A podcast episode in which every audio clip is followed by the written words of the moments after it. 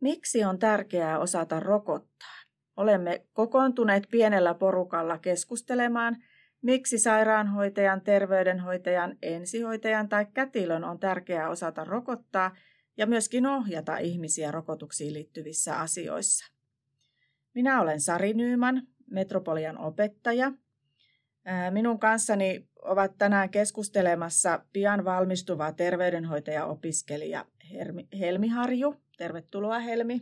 Kiitos ja hei vaan kaikille. Ja sitten on myöskin keskustelemassa rokotusosaamisesta väitellyt terveystieteiden tohtori Anne Nikula. Tervetuloa Anne. Kiitos kutsusta. Ensin mä haluaisin kuulla, Helmi ja Anne, miksi rokottaminen on teille tärkeä asia? Helmi, kertoisitko sinä vaikka ensin, että miksi se rokottaminen on sinulle tärkeä asia? No kyllähän minä kerron. Voisin vaikka kolme semmoista perustetta tässä sanoa.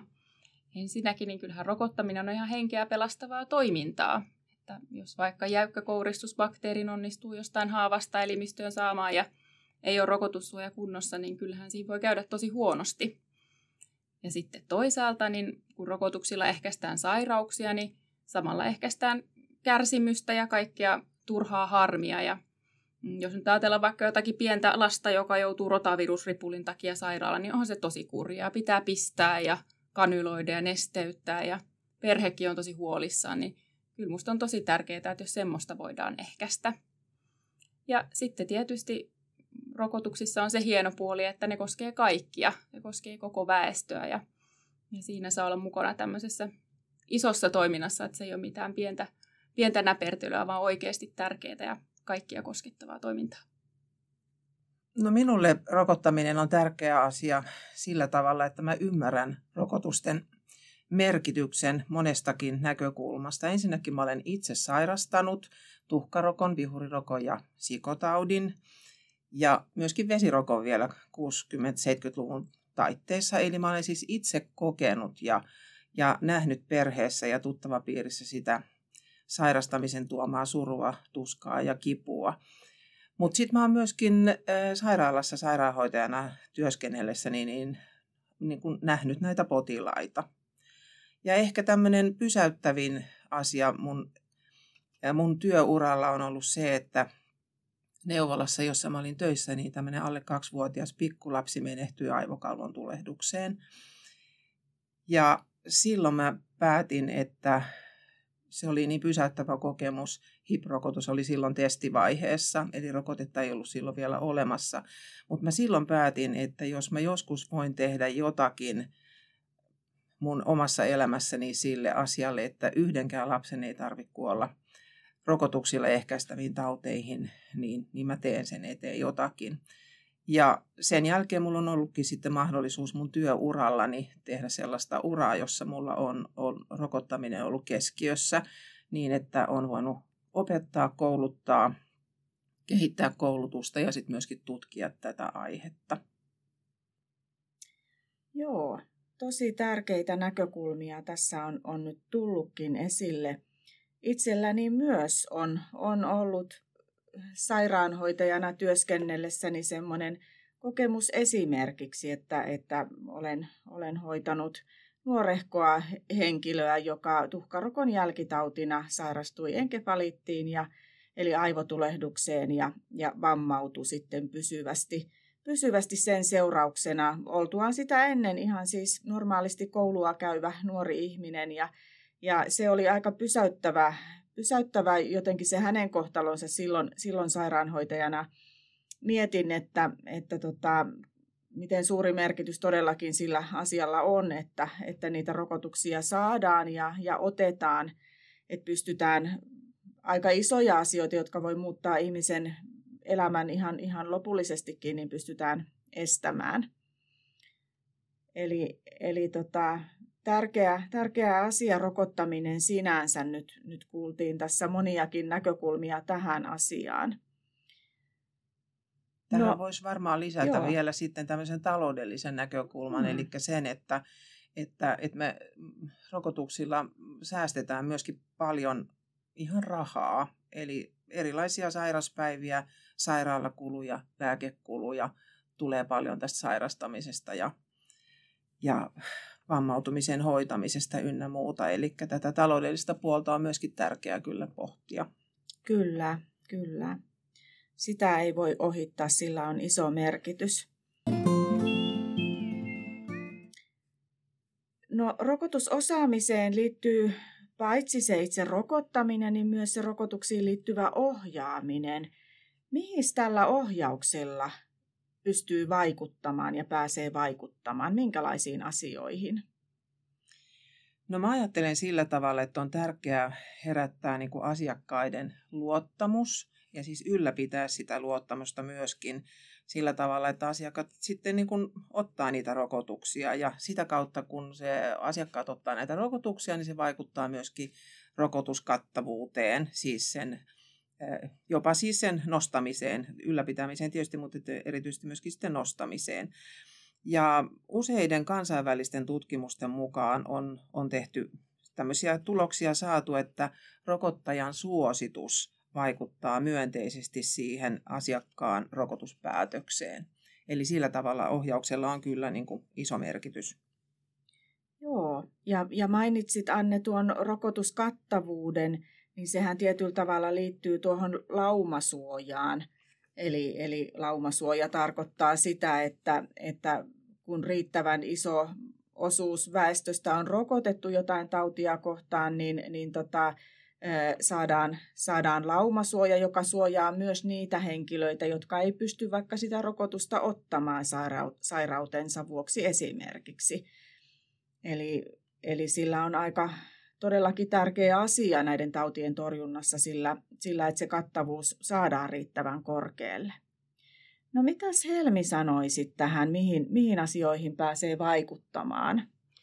No mä ajattelin, voisin vähän laajentaa vielä tuosta, että kun Anne sanoi, että se on tärkeää synnyttää sitä luottamusta, niin, niin silloin kun, että jos se kokemus niistä rokotustilanteista ja niistä keskusteluista, mitä rokotteista käydään, että jos se on semmoinen myönteinen, niin kyllähän se silloin vaikuttaa varmasti siihen yhteistyöhön jatkossakin. Että jos ajatellaan vaikka neuvolaa ja vanhemmat epäröi vähän, että no mikähän tämä vesirokkorokote nyt on ja kehtaanko mä nyt tee siitä kysyä, niin sitten jos heille jää semmoinen kokemus, että vitsi, että olipa, olipa kiva keskustelu ja kylläpäs mut kohdattiin mukavasti, niin sitten he uskaltaa jatkossakin kysyä rokotuksista tai ihan muista asioista. Että sillä voi olla niin pitkät, pitkät jäljet. Kyllä, kyllä. On tärkeää ohjata, on tärkeää, että ihmiset saa näyttöön perustuvaa tutkittua tietoa rokotteiden hyödyistä ja haitoista – ja on tärkeää, että ihmisille tarjoutuu mahdollisuus keskustella asiasta ammattilaisen kanssa. Et ei, ole, ei ole sitten vaan semmoisen mututiedon varassa tai sen varassa, mitä, mitä vaikkapa sosiaalisesta mediasta kuulee, että, että meillä ammattilaisilla on aika tärkeä rooli, että me tarjotaan sitä keskustelun paikkaa. No minkä takia sitten on tärkeää osata rokottaa oikein? No yksi tärkeä asia on kyllä se, että ihan selkeästi on, on osoitettu, että haittavaikutuksia voidaan estää, kun osaa rokottaa oikein. Ja esimerkiksi nyt koronarokotusten aikaan on, on käynyt ilmi, että rokotteita on annettu jopa vääriin paikkoihin, mikä sitten on aiheuttanut ihan tämmöisiä niin sanotusti turhia, turhia haittavaikutuksia. Joo, ja ehkä tämmöinen opiskelijan näkökulma tähän on se, että, on, että sitten kun, kun on vaikka harjoittelussa ja ensimmäisiä kertoja rokottaa, niin se on huomattavasti miellyttävämpää, kun tietää, mitä tekee. Että sillä lailla se on, se on tärkeää osata se asia ensin teoriassa ja sitten tietysti harjoitella käytännössä. Ja sitten se on tietysti myös tärkeää niille rokotettaville, tai sitten jos on lapsista kyse, niin heidän vanhemmilleen. Että et, et heille niin tulee semmoinen olo, että tämä rokottaja osaa asiansa Mä itse olin viime kesän lastenneuvolassa töissä ja muistan sieltä semmoisen tilanteen, kun tämä tuli, tuli semmoinen lapsi, joka oli ollut siellä neuvolassa edellisenä tarve, talvena, kun mä olin harjoittelussa. Ja silloin olin jonkun rokotteen sitten ohjaajan valvonnassa antanut. Ja nyt sitten hän tuli tänne molempien vanhempiensa kanssa, että silloin talvella oli ollut vain äiti mukana. Ja sitten kun ruvettiin rokottamaan, niin tämä äiti totesi isälle, että juu, hän osaa rokottaa, hän rokotti viimeksikin. Ja musta se oli ensinnäkin ihanaa, että olin opiskelijana jo osannut antaa vaikutelman, että osaan rokottaa. Ja sitten oli ihanaa, että hän halusi tämän jakaa tämän isän kanssa, että, että ei ole mitään hätää, että lapsi on turvallisissa käsissä, niin kyllä siitä huomasi, että se on vanhemmillekin tärkeä asia, että rokottaja osaa hommansa. Kyllä. Varmasti vanhemmille ja lapselle Mm, ja kyllä. itselle rokottajana mukavempi toimia, jos on semmoinen tunne, että osaan tämän. Olen, olen opiskellut ja osaan, tiedän mitä tässä pitää tehdä. No sitten vielä taas kerran jotenkin nostasin tämän luottamuksen esille tässä, eli sen, että on tärkeää juuri se, että, että se asiakkaiden luottamusta voidaan vahvistaa sillä tavalla, että asiakas voi sitten niin kuin luottavaisin mielin tulla vastaanotolle ja sitten, että hän tulee tosiaan myöskin uudelleen, että kun hän saa sitä laadukasta ja ammattitaitoista palvelua siinä osaavassa kohtaamisessa. Tämä on ehkä vähän nyt tuota, mitä Helmi tuossa Mm. edellä jo kertoi, mutta että jotenkin Mm. se luottamuksen saavuttaminen on tosi tärkeä asia, että sitä ei voi koskaan jotenkin liikaa alleviivata tai yliviivata. Kyllä. Näin on. Eli rokotu, on tärkeää, että rokotuksia osataan antaa turvallisesti ja niin, että vältyttäisiin turhilta haitoilta. Rokotukset toki voi aiheuttaa myös haittavaikutuksia, mutta, mutta osaan niistä mahdollisista haitoista pystyy vaikuttamaan sillä, että, että se rokotustekniikka on hallussa ja, ja päästään sitten välttymään niiltä semmoisilta turhilta, mitä sillä voidaan välttää, turhilta haitoilta. No, miten sitten sitä rokottamista oikein kannattaisi opiskella? No joo, tässä onkin monenlaisia kohtia, mutta että erityisesti tietysti pitää olla niin ne hyvät teoriaopinnot ja sitten myöskin käytännön harjoittelua tarvitaan, eli molempia tarvitaan. Ja sitten jos vain on niin kuin mahdollista näihin opintoihin liittää tämmöistä laboraattio-opetusta koululle ja simulaatioharjoituksia, niin, niin ne on tosi, tosi paljon hyväksi. Ja sitten aina kertaus ja toistot, että ne on, ne on tota, tässäkin asiassa kyllä semmoista kultaakin kalliimpaa.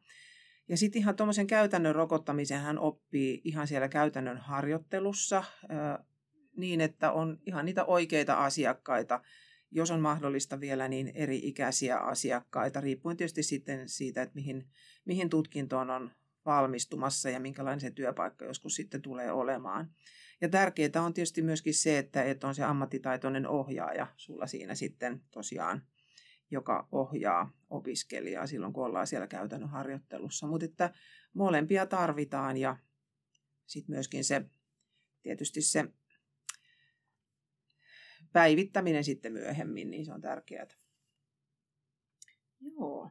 Helmillä onkin tuoreinta kokemusta tästä teorian opiskelusta ja myös siitä käytännön harjoittelusta, niin, niin mitäs Helmi tähän sanoisit?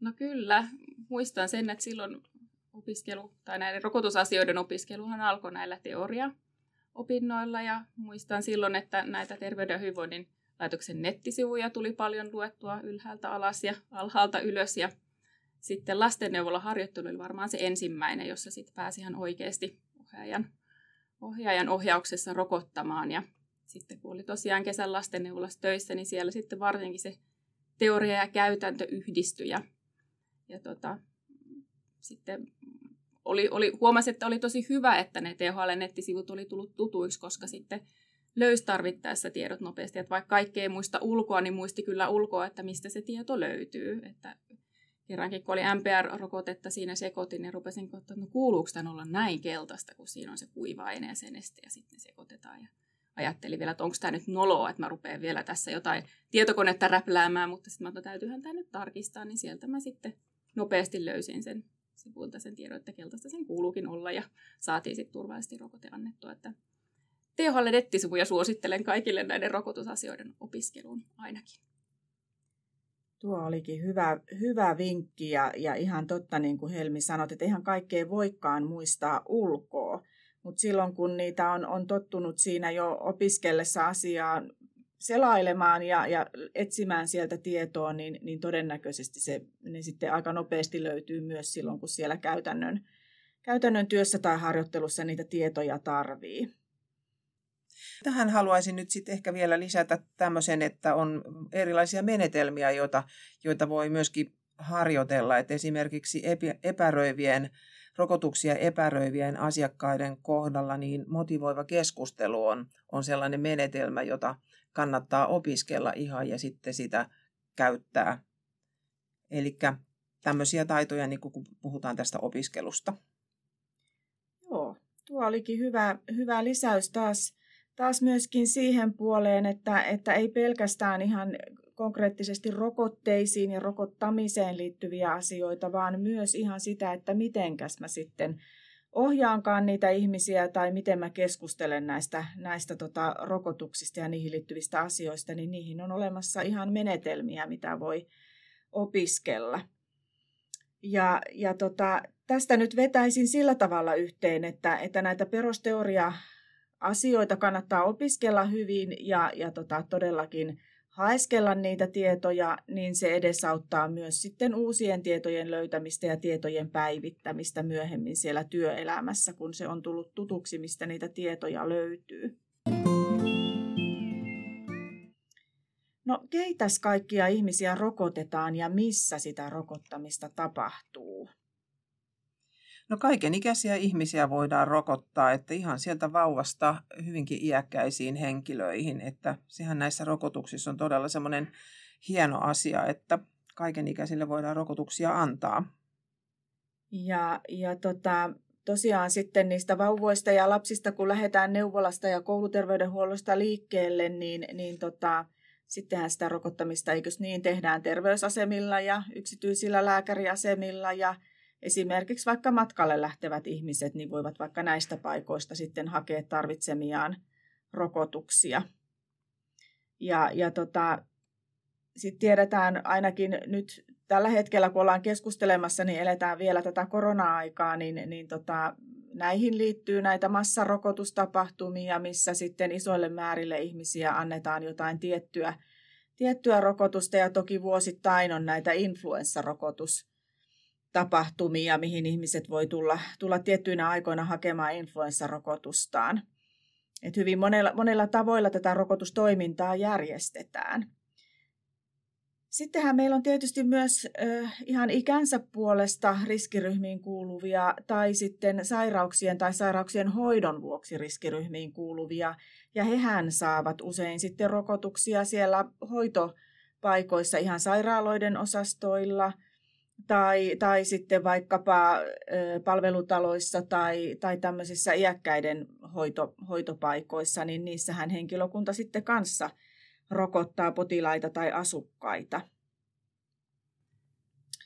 Joo, ja mä voisin vielä lisätä työterveyshuollon, että siellä rokotetaan sitten työntekijöitä, jotka työn vuoksi tarvii jotain rokotussuojaa. Et esimerkiksi hoitoalan työntekijällä on tiettyjä rokotteita, mitä vaaditaan, ja sitten voi olla, että on työ, joka edellyttää matkustamista tai on ulkomaan komennuksia, niin, niin siinä sitten voidaan tarvita myös jotain rokotteita. Ja, ja, ja tota, sama tietysti koskee myös opiskelijoita, että sitten opiskeluterveydenhuollossa rokotetaan mm, esimerkiksi just hoitoalan opiskelijoita, jotka tarvitsevat vaikkapa hepatiitti B-rokotuksia tai tämmöistä, niin ne on sitten oma lukunsa myös. Ja yksi esimerkki voisi olla sitten myöskin, tota, tämä esimerkki on pääkaupunkiseudun synnytyssairaaloista, eli että näissä synnytyssairaaloissa annetaan näille riskiryhmille alle 7-vuotiaille lapsille niin BCG eli kalmetterokotus, joka on siis tuberkuloosia vastaan. Eli näitä rokotuspaikkoja on tosiaan hyvin, hyvinkin erilaisissa hoitoympäristöissä. Kyllä vaan, ja, ja tota, ja terveydenhuoltoalan ammattilaiset, hoitotyöntekijät ja lääkärit pääasiallisesti tietysti näitä rokotuksia antaa ja, ja ovat lain ja asetuksen mukaan myös, myös oikeutettujakin sitten antamaan. Ja, ja tota, mennäänpä siihen sitten itse asiassa vähän tarkemmin vielä. Kerroksa Anne, kun sä oot ihan tutkinutkin tätä rokotusosaamiseen liittyvää asiaa, niin ketkä nyt sitten lain ja asetuksen mukaan saa rokottaa Suomessa? Joo, tämä onkin tosi tärkeä asia ja tosiaan ei ole ollenkaan yhdentekevää, että kuka saa rokottaa. Eli pitää olla lupa rokottaa, pitää olla valtuutus siihen. Eli tämä on ihan lakiin perustuva asia. Ja rokotusasetushan sanoo sillä tavalla, että, että rokottajan tulee olla terveydenhuoltoalan, ammatti, terveydenhuoltoalan ammattitutkinto tulee olla rokottajalla ja sitten nämä on ihan nimetty nämä tutkinnot, eli terveydenhoitaja, sairaanhoitaja, kätilö ja lääkäri. Mutta haluan tässä mainita sit lisäksi tietysti ensihoitajan, jotka, joilla on sairaanhoitajan tutkinto, eli he myöskin saa antaa rokotuksia. Ja tämä on nimenomaan se pistoksena annettava rokotus, josta, josta siinä asetuksessa mainitaan. Mutta sitten, ja tietysti on tärkeää siis, että on, on myöskin se rokotuskoulutus aina sisältyy tietysti sitten, että ei pelkästään se ammattitutkinto siihen riitä, että se koulutus pitää tietysti olla. Mutta poikkeustilanteissa myöskin siis muut terveydenhuoltoalan ammattilaiset voivat antaa rokotuksia ja siitä säädetään aina erikseen. Et esimerkiksi nyt kun on tämä koronapandemia, niin asetuksen muutos tehtiin joulukuussa 2021, joka koskee nimenomaan ainoastaan tätä COVID-19-rokotetta. Ja sen mukaisesti sitten niin rokotuksia saa antaa myöskin laboratoriohoitaja tai nykyiset bioanalyytikot ja sitten lähi- tai perushoitajatutkinnon suorittaneet sen jälkeen, kun he ovat saaneet siihen lisäkoulutusta ja sitten, että he antavat näitä rokotuksia kokeneen rokottajan valvonnassa. Joo, ja mä voisin vielä lisätä tietysti, että, että myös opiskelijat rokottaa. Että täytyy, täytyy tietysti olla se riittävä teoriakoulutus siinä taustalla, mutta että siellä sitten harjoittelussa pääsee ohjaajan valvonnassa sitten rokottamaan ja harjoittelemaan sitä ihan käytännössä. Eli siihen tarvitaan se rokotusosaamisen koulutus Kyllä. sitten ja, ja sitten voi päästä, päästä harjoittelussa sitä harjoittelemaan ohjaajan ohjauksessa. Ja, ja esimerkiksi valtakunnallinen rokotusosaamisen perusteet kurssi antaa hyvät perustiedot rokottamiseen näille ammattiryhmille, jotka lain mukaan saa rokottaa hoito, hoitoalan tutkintojen opiskelijat ja, ja tota, hoitotyöntekijät varmaan enimmäkseen tekee tätä rokotusosaamisen perusteet kurssia ja tarvitsevat siihen rokotustoimintaansa. No nyt sitten meillä on tosi tärkeitä asioita tässä tullutkin esille. Rokottamisella on tietysti sitten myös ihan vähän suuremmassa mittakaavassakin iso merkitys ihan kansanterveydellisesti ja, ja sitten myöskin ihan globaalin terveyden kannalta. Olisiko sulla Anne tähän jotain, jotain nyt sitten, mitä haluaisit sanoa? No kyllä mä haluaisin jotenkin tuoda esille sen, että, että ajattelen niin, että rokottamisen päämääränä on hyvän tekemisen tarkoitus. Eli rokotuksilla edistetään hyviä asioita sekä kansallisesti että, että kansainvälisesti. Ja tässä nyt yhtenä esimerkkinä voisi tuoda maailmanlaajuisesti Espanjan taudin, joka oli siis influenssa, joka, joka esiintyi pääasiassa silloin vuosina 1918 ja 20. Ja silloinhan tämän pandemian aikana maailmassa joidenkin arvioiden mukaan kuoli jopa 100 miljoonaa ihmistä. Että nämä arviot vaihtelee siitä 50 miljoonasta 100 miljoonaan. Ja Suomessakin kuolleita oli silloin noin 20-35 000. Ja sitten jos me verrataan niin kuin vaikka tämänhetkiseen koronaviruspandemiaan, että tähän mennessä nyt kun me eletään tammikuuta 2022, niin tota, koko maailmassa on kuollut reilun pari vuoden aikana noin 5,5 miljoonaa ihmistä ja Suomessa noin 1800. Ja nyt täytyy sitten muistaa, että nythän meillä on sitten rokotukset käytössä ja meillä on myöskin rokottajia. Eli me ollaan niin kuin tosi, tosi tärkeässä asemassa on meidän tota, rokottajat tässäkin tilanteessa. Ja sitten näkisin, että on aika tärkeää se, että, että rikkaat maat auttaisivat näitä köyhiä, kehittyviä maita oikeastaan vielä enemmän kuin, kuin tähän asti. Eli tota, toimittamalla ainakin sinne rokotteita ja sitten, sitten mahdollisesti muulla tavalla rahoittamalla tai toimimalla siellä. Ja sitten itse ajattelen vielä sillä tavalla, että rokottaminen on matkalippu tulevaisuuteen, se on pääsylippu elämään ja, ja, ja kehittyvissä maissa rokotustodistus saattaa olla kaikista kallein omaisuus, mitä sulla voi olla. Ja tällä tavalla siis kaikki rokottajat voivat olla vaikuttamassa omalla toiminnallaan ja rokotteilla ihmisten tulevaisuuteen. Näin suuriin asioihin päästiin nyt lopulta tämän rokotustoiminnan keskustelun puitteissa ja, ja tähän onkin nyt hyvä päättää tämä meidän keskusteluhetki. Tuli, tuli tosi arvokkaita ja tärkeitä asioita esille. Kiitos kovasti teille Helmi ja Anne tästä mielenkiintoisesta keskustelusta. Kiitos. Kiitos samoin.